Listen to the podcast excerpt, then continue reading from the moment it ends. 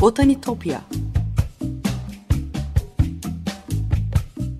Sesli Doğa Tarihi Müzesi Bitkiler aleminin tuhaf ve muhteşem dünyasını belgeleyen botanik sanatına dair her şey. Hazırlayan ve sunan Benan Kapucu.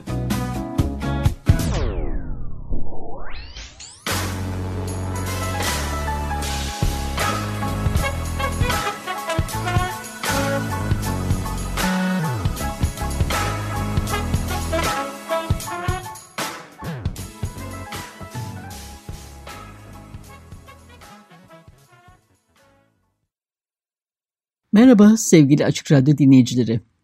Botanitopya'ya, bitkiler aleminin tuhaf ve muhteşem dünyasına hoş geldiniz. Anlatıcınız ben Benan Kapucu. botanitopya.gmail.com elektronik posta adresinden ya da aynı adlı Twitter ve Instagram hesaplarından bana ulaşabilir. Yorumlarınızı, görüşlerinizi paylaşabilirsiniz. Bazen anlattığım hikayelerin görsellerini paylaşıyorum sosyal medya hesaplarımdan. O yüzden takipte olursanız çok çok mutlu olurum. E, eski kayıtları da Spotify'dan Açık Radyo Podcast'ı üzerinden ulaşabiliyorsunuz. Onu da tekrar hatırlatmak isterim. Sevgili dinleyiciler bugün yine olağanüstü bir kadını anlatacağım size. 17. yüzyıl Flaman resminin yaratıcı ve öncü isimlerinden Rahel Roche'u konuşacağız. 60 yılı aşan uzun kariyeri boyunca doğa tarihçilerine de ilham veren dramatik ölü doğalar üretmiş, doğa örneklerini e, bilimsel gerçekçiliğe uygun resmetme becerisi yaşadığı dönemde ona ün ve başarı e, getirmişti. E, Flaman ölü doğalarını anlattığım programda bahsetmiştim hatırlarsanız. 1600'lerde Hollanda e, bahçecilik endüstrisinin ve botanik biliminin altın çağını yaşıyordu. 1648'de İspanya'ya karşı bağımsızlığını ilan eden ülkede ekonomik refah dönemi de başlar. İstanbul'dan gelen laleler, tersaleler, sümbüller dahil egzotik bitkilerin uluslararası ticaretinde adeta bir patlama olur. Bir zamanlar e, sadece şifa özellikleriyle değer verilen çiçeklerin artık güzel görünümleri ve kokuları öne çıkıyor. Zenginlerin arzu nesnesine, statü sembolüne dönüşüyordu. E, gelişen uluslararası ticaret yeni zengin bir orta sınıf ve bununla birlikte yeni bir tür patronaj ve sanat piyasası da yaratır elbette e, güçlü bir monarşi veya sanat eseri sipariş edecek Katolik kilisesi olmasa da ki Hollandalılar protestandı biliyorsunuz. Sanatçılar doğrudan bu yeni zengin alıcılar için üretmeye başlarlar. E, bugün olduğu gibi alıcılar ya e, profesyonel satıcılardan ya da doğrudan sanatçıların stüdyolarından sanat eserleri almaya başlamışlardı. E, büyük tarihi, mitolojik veya dini tablolar yerine e, artık evlerini güzelleştirecek portreler, natürmortlar, manzaralar ve günlük yaşamdan sahneleri konu edilen resimler istiyorlardı. E, yeni bağımsız ülkeleri ve ticari zenginlikleriyle gurur duyacakları başarılarını yansıtacak sanat eserlerinin peşindeydiler. Bir lale soğanın neredeyse bir ev fiyatına satıldığı lale çılgınlığı da bir yandan ortalığı kasıp kavuruyordu. E, Rahel Roche işte bu rekabetçi sanat piyasasında hayattayken de kadınların e, çok azının kendilerini e, profesyonel sanatçı olarak kabul ettirebildiği bir ortamda zamanın en güçlü kadın sanatçılardan biri olmayı başarmıştı. E, öyle bir üne sahiptir ki birçok resmi ışığın ve gölgelerin ressamı Rembrandt'ın eserlerinden daha yüksek fiyatlara alıcı bulabiliyordu. E, kuşaklar boyunca sanat tarihçilerinin ve eleştirmenlerin e, patriarkal bir bakış açısıyla kadınları göz ardı ettiğini, e, burada bahsettiğim birçok kadının ancak yeni keşfedilmeye başladığını düşünürsek, Rahel Roche gibi kendi zamanda e, belli bir güce ulaşmış kadınların olduğunu bilmek güzel gerçekten. E, şöyle bir e, durum da var. Kadın sanatçılar ancak belli temalara odaklanabiliyorlardı. Diğer sanatçılar gibi insan bedeni üzerine e, de anatomik çalışmalar yapamıyorlardı örneğin. E, Rahel Roche'un Çiçekleri, Ölü Doğaları, örneğin Rembrandt'ın bir otoportresine kıyasla insanın iş dünyasına dair çok az şey, e, çok sınırlı şey söyleyebiliyordu elbette. Yine de e, Rahel'in çiçeklerinin güzel, dekoratif nesneler olmaktan çok öteye geçtiğini, derin kültürel ve felsefi değerler e, içerdiğini de e, söylemek gerek. E, geçmişte nasıl bir aileden geldiğine bir bakalım önce. 3 Haziran 1664'te e, The Hague'da doğan, doğan Rahel genç yaştan itibaren sanat ve bilimle çevrili bir ortamda büyümüştü. Annesi Maria Post yaratıcı bir aileden geliyordu. Annesinin e, babası Pieter Post Hollanda İmparatorluk mimarıyken amcası Frans Post önde gelen bir manzara ressamıydı. E, Rahel genlerini işleyen bilimsel analiz yeteneğini ise kendi babası tanınmış bir doktor ve botanikçi olan e, Frederick Roych'tan almıştı. 1667'den e, itibaren Amsterdam'ın botanik bahçesinin denetçisi olarak çalışan Frederick Roche, anatomik ve botanik örneklerden oluşan merak kabinleriyle de tanınıyordu. özel tekniğiyle mumyaladığı, bal mumu enjekte edilmiş organlar, hayvanlar, bitkiler ve sayısız diğer tuhaflıkları ürkütücü diyoramalar yaparak sergiliyordu. örneğin yumurtasından çıkan bir gekkoyu tutan bebek eli gibi dioramalar üretiyordu. E, Cornelius Hubert'in gravürlerini yaptığı Thesaurus Anatomicus kitabının sayfalarını paylaşacağım sizinle. E, Frederick Roche'un kitabı. Oradan da görebilirsiniz bu diorama örneklerini.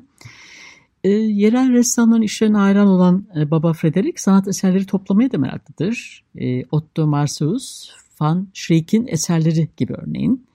E, Sotto Bosco denen e, orman zemininde, ağaç gölgelerinde yaşayan e, bitkileri, onların e, karanlık köşelerde gizli yılanların, salyangozların, e, kara kurbağalarının ve böceklerin betimlendiği resimlerle bilinen bir sanatçıydı Van Schreck. E, 1678'de vefat ettiğinde Frederick sanatçının mülkünden ona kalan yüzlerce kelebeği ve birkaç tablosunu da e, merak kabinlerine dahil etmişti. Bu ganimetlerin etrafında büyüyen Rahel 14 yaşına geldiğinde babasının e, mumyalarını, dioramalarını e, süslemeye yardımcı e, olur. Babasının merak kabinlerini görmek için Avrupa'nın dört bin yanından gelen ziyaretçilerin izlediği dioramaların düzenlenmesi, bu bilimsel dokümantasyon ve eksentrik sanatı harmanlayan Memento Mori sergileri ondan soruluyordu. E, Avrupa e, çapında bilimsel bilgi yaymanın önemli yollarından biriydi bu. E, Rahel ve babasının işbirliği sayesinde anatomik merak kabini ve natürmort resim arasındaki görsel alışveriş de böylece gelişmiş olur. Hayvanları ve bitkileri o kadar hevesli, gayretli ve büyük bir beceriyle resmeder ki ebeveynleri onun bir ressamla çalışmasına izin verir. E, duymamış bir şey değildi elbette ama bir kız çocuğu için oldukça sıra dışı bir durum. Sotto Bosco üstadı Otto Marsius artık hayata değildir ama e, Rahel Amsterdam'ın en iyi Eridua ressam olarak kabul edilen William Van Alst'in atölyesinden çırak olarak girer. E, Van Alst e, genç yaşlarında Florans'taki Medici Sarayı'nda birlikte çalıştığı Otto Marsius'un yakınıdır. E, ayrıca anne ve babasının içinde bulunduğu e, çevrenin de bir üyesidir. E, onun yanında çıraklık yaparken birkaç yıl boyunca e, Rahel e, teknik resim becerilerini ve kendi stil repertuarını geliştirmeye başlamış. Van Alst'in gözetim altındayken Marseus'un öncülüğünü yaptığı Sottobosco'lara odaklanmış. E, babası gibi Rahel de büyük bir hassasiyet ve incelikle çalışıyordu. Metodiktir, duyarlı fırça darbeleri vardır tarihçi Luke Koymans'ın da belgelediği gibi önce kabaca kompozisyonun ana hatlarını çiziyor. E, boya kurduktan sonra ince fırçalar kullanarak e, böcek yenikleri olan yapraklar, incecik otlar, e, desenli sırtları ve yarı saydım kanatları olan böcekler gibi e, büyüleyici ayrıntılarla süslüyordu. Konularını olabildiğince gerçeğe uygun hale getirmeye çalışıyor. Ee, örneğin yosun yapısını en iyi biçimde göstermek için e, boyaya batırılmış küçük süngerler kullanıyor. Hatta Marseus ve Van Alst'in yaptığı gibi gerçek yosun bile kullanıyordu. E, resimlerinde doğal ortamda bir arada bulunması imkansız e, bitkiler, hayvanlar e, bir arada e, buluşurken babasının koleksiyondaki e, örnekleri modelliyordu. E, bu betimlemeler e, Roych'un babasının koleksiyonu incelerken ya da Amsterdam'ın e, botanik bahçesinde geçirdiği saatler boyunca bitki ve hayvan yaşamı konusunda edindiği e, engin bilgisini de gözler önüne seriyor. Rahel genellikle çiçeklerin alt kısımlarını da boyayarak bitkileri farklı açılardan yakından gözlemleyerek yapmıştır eserlerini. 1683 tarihli Still Life of a Thistle between carnations and cornflowers on a mossy forest floor with butterflies and a cricket. Yani yosunlu bir orman zemininde kelebekler ve cırcır böceğiyle karanfiller ve peygamber çiçekleri arasında bir deve dikini ölü doğası başlıklı eserinde arkadan görünen bir gelincik, e, patlamaya hazırlanan tomurcuklar ve ölmek üzere olan karanfilin ortasında kompozisyonun tam odak noktasını oluşturuyor. E, Royş'un resimlerini ve süreçlerini besleyen e, babasının tuhaflıklarla dolu merak kabinlerinden ilham alan başka unsurlar da vardı. E, çiçeklerin durduğu vazolar, e, koleksiyondaki örneklerin saklandığı e, cam kavanozlar ya da beherler gibi yarı saydamdı. E, ayrıca tarihlendirmek ve kataloglamak için e, bilimsel tanımlamalarda e, olduğu gibi Roma rakamlarını kullanıyordu. Evet sevgili dinleyiciler bir müzik arası verelim şimdi. E, Freddie Mercury ve Montserrat Caballé'den dinleyelim. How Can I Go On? Merhabalar tekrar. 95.0 Açık Radyo'dasınız. Botanitopya'da Flamar resminin öncü kadınlarından Rahel Roche'u konuşuyoruz. E, Rahel'in bilimsel kesinliği olan gerçekçi bitki ve hayvan tasvirlerini e, düşsel kompozisyonlarda birleştirdiğini biliyoruz. E, babasının Wunderkammer'inden yani merak kabinlerinde olduğu gibi e, aynı anda açması mümkün olmayan dünyanın dört bir yanından gelmiş bitkilerle hayali kompozisyonlar yaratıyordu.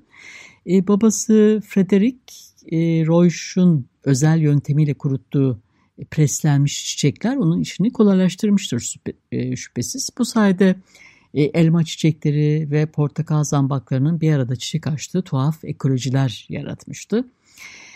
A Still Life with Devil's Trumpet, a cactus, a fig branch, honeysuckle and other flowers in a blue glass vase resting on a ledge. Yani bir çıkıntının üzerinde duran mavi cam vazoda şeytan borazanı, kaktüs, incir dalı, hanameli ve diğer çiçeklerle dolu bir natürmort e, eserinde olduğu gibi e, ölü doğalarına kaktüsleri dahil eden ilk batılı ressamlardan biriydi. E, ayrıca ebe kara kurbağalarının e, bir sottobosco parçasını tasvir eden ilk sanatçı olmuş. E, sanat tarihçisi Marsha Meskim'in e, 2012'de e, 2012 yılında yazdığı Women Making Art History, Subjectivity, Aesthetics yani sanat yapan kadınlar, tarih, öznellik, estetik kitabında şöyle diyor onun hakkında. Eserleri ne dönemin baskın alegorik çiçekli natürmort geleneğine ne de bilimsel illüstrasyon kurallarına uyuyordu ama her ikisinden de unsurlar içeriyordu. E, ilk başta Rahel'in tekniği gerçekçi betimleme tarzı dikkat çekiyor ama içerdiği sembolik alanlar da bir o kadar güçlü. 1685 yılında 21 yaşındayken o zamanlar zaten ünlü olan sanatçı Jan Davidson de Hem'in çalışmasından ilham alarak yaptı. A Forest Versus with Flowers yani çiçeklerle orman kuytusu eserinde e, sanatçının e, kompozisyonu yenilemiş ancak ışık ve gölge kontrastlarını vurgulayarak kendine özgü unsurları da eklemişti. E, burada yarattığı doğa parçasında sadece iyi bilinen Avrupa türlerinin değil aynı zamanda Surinam'daki Hollanda e, kolonilerinden getirilen nadir ve benzersiz örnek örnekleri de tasvir etmişti. Avrupa'nın yeni tanıştığı e, Passiflora sorella türü çarkıfelek, büyük Herkül böceği, Dinasler Herküles gibi. E, gerçekçi ayrıntılarla işlediği bu eseri sadece sanat alıcılarını değil doğa tarihi meraklarını da cezbediyordu elbette. E, ilk böcek bilimci Maria Sibylle Merian'ı hatırlayacaksınız. Aynı dönemlerde yaşamıştır bu iki yetenekli kadın. Ama e, Marian, Rahel'den farklı olarak evde değil maceraya atıldığı Surinam'da yapmıştır o olağanüstü resimlerini. Öte yandan dini temaları gönderme yapan sembolik bir alt metin de vardır bu resimde. E, hem çarkfelek hem de kutsal deve dikeni Hristiyanlar tarafından Mesih'in şehadetine ve Meryem Ana'nın acılı kaderine göndermeler olarak yorumlanır. E, bu arada bir not olarak ekleyeyim. E, Snicus Benedictus e, kutsal deve dikeni aslında görünümü ve mor çiçekleriyle e, deve dikeniyle sık sık karıştırılan şevketi bostan bitkisi. E, Şevketi Bostan ve Süt deve dikeni Holy Thistle yani kutsal deve dikeni diye geçiyor kaynaklarda. Aslında farklı bitkiler bunlar. E, ağaç gövdesine tırmanan Herkül böceği Mesih'in ruhsal yükselişini anlatıyor. E, kelebek kıyamet günden önce bedeni yeniden dirilişini anlatan geleneksel bir sembol. E, onun toprağa bağlı bir tırtıldan havada süzülen bir güzelliğe dönüşmesi ruhun dünyevi esaretlerden kurtularak cennete yükseleceğine dair bir metaforu anlatıyor. E, kışın ormanda ağaçların altındaki çalılıklarda saklanan ve ilkbaharda yeniden uyanan kurbağa ise İsa'nın e, yeniden dirilişine gönderme yapıyor. Festoon with flowers and fruit yani çiçekler ve meyveli feston yani iki noktadan asılı çelenk anlamında e, feston. Bu da en eski eserlerinden biri. E, boyadığında sadece yani bu resmi yaptığında sadece 18 yaşındaydı.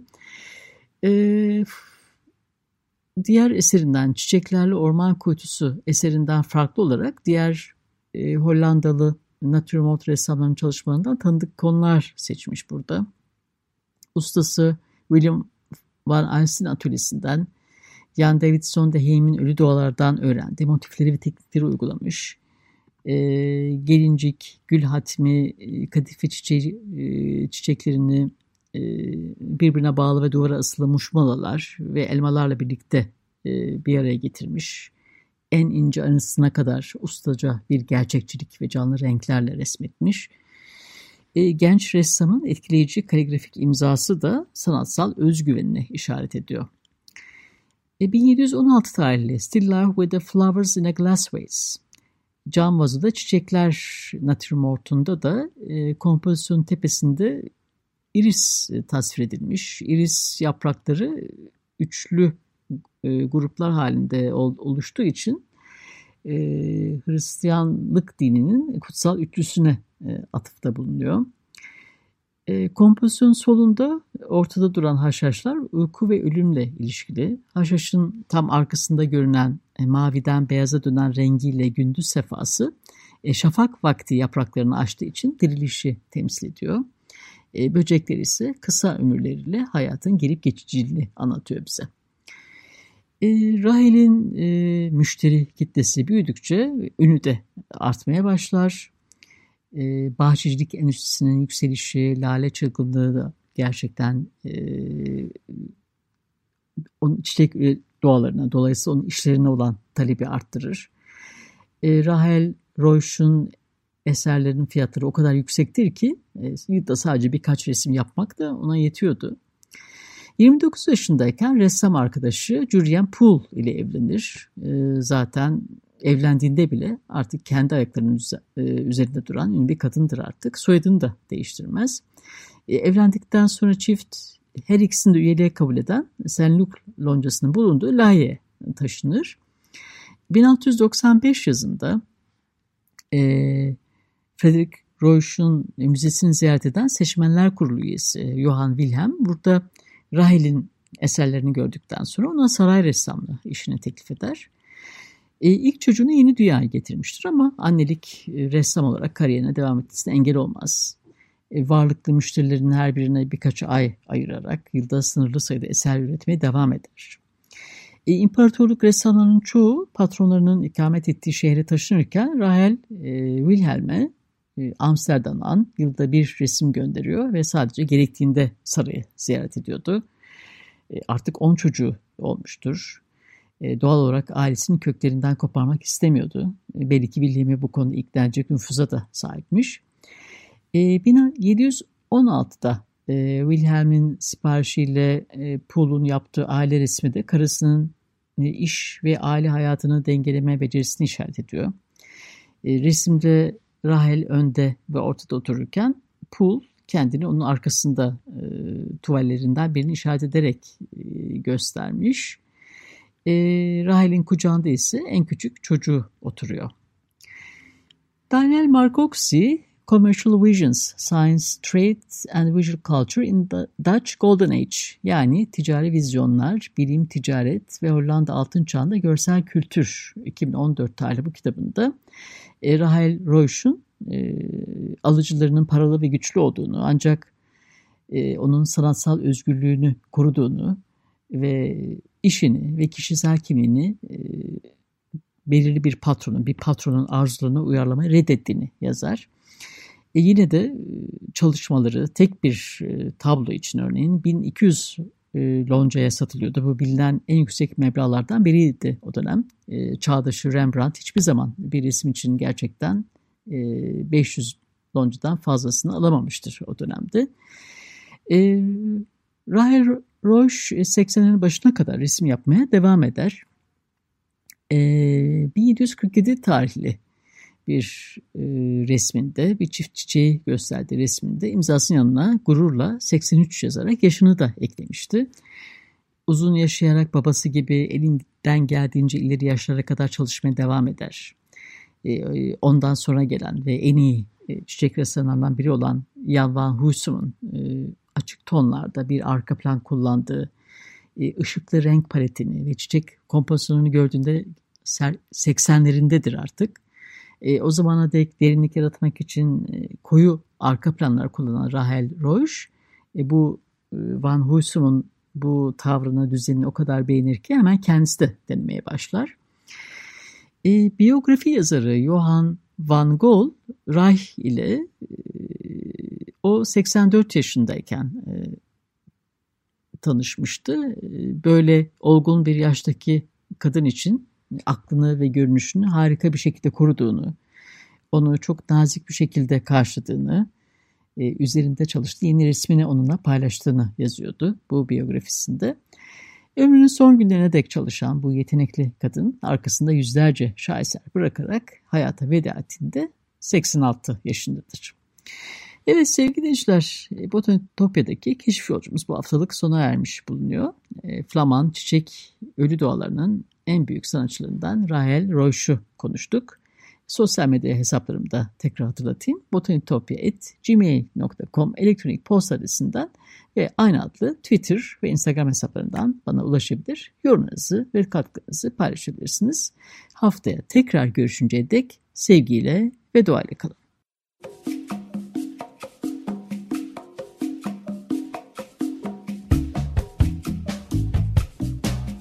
Botanitopya. Sesli Doğa Tarihi Müzesi. Bitkiler aleminin tuhaf ve muhteşem dünyasını belgeleyen botanik sanatına dair her şey. Hazırlayan ve sunan Benan Kapucu